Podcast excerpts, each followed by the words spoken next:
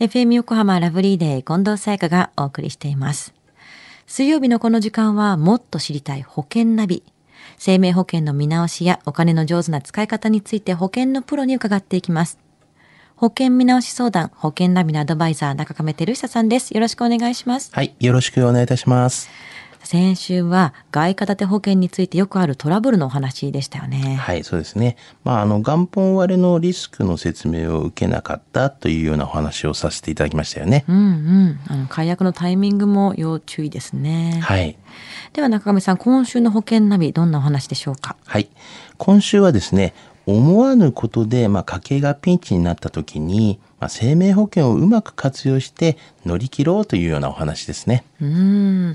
思わぬことっていうのは例えばどういうことですか？はい。まあ、一般的にやはり病気だったりとか、うんうんまあ、怪我だとか、まあ、そういうことはありますよね。うんで、急にまとまったお金が、まあ、必要なんだけれども、貯金がないとか、うん。まあ、そんな時、一時的にお金を借りる方法として、貯蓄制の生命保険に加入していたら、まあ、一定の範囲内で保険会社からお金を借りることができるんですよね。はい。このようなことをこう、契約者貸付制度っていうんですけれども、うんうんまあ、近藤さんこういうのをご存知でしたか？なんか病気とか怪我っていう認識はなかったんですけれども、保険料が払えなかった時にどうしたらいいのっていうのはプランナーさんに相談したことがあったので、あそうですかその時にこの内容を聞いた気がします。そうですね。うん。あの、カードローンとかキャッシングと比べてどういうメリットがこちらあるんでしょうか？そうですね。まあやはりあの金利っていうのがですね、あの結構安いということがやっぱり挙げられますよね。うんうんうんうん金利が安い、まあ、今っていう感じがしますけどもまあそうですよね。あと他に保険の契約者貸付制度いいところっていうのはどういうところにあるんですか？はい。あの、他にですね、借り入れ状況などのこう審査っていうのがですね、うん。まあ、特にそういうのはないっていうことと、はい。あと信用情報に、まあ、あの、記録とかですね、そういったものには残らないですし、はい。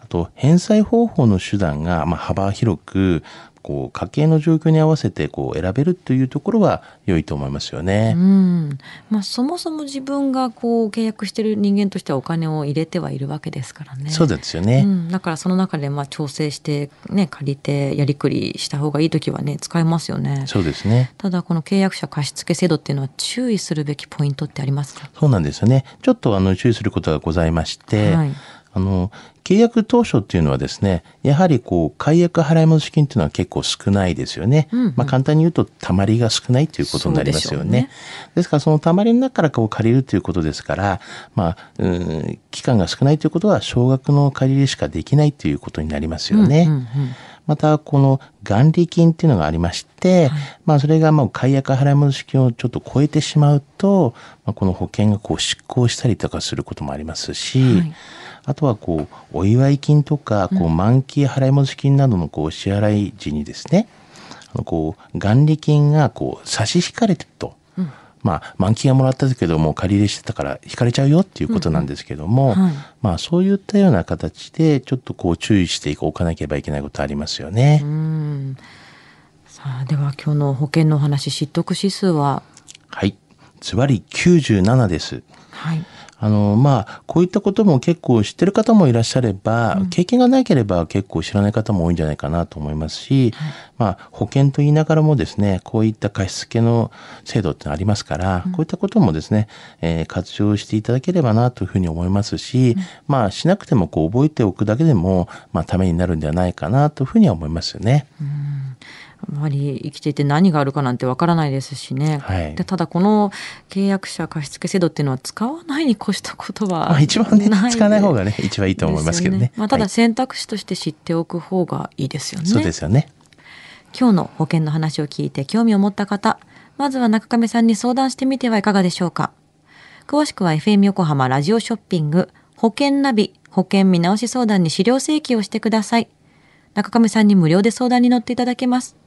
お問い合わせは電話番号045-224-1230 045-224-1230または FM 横浜ラジオショッピングのウェブサイトからどうぞ。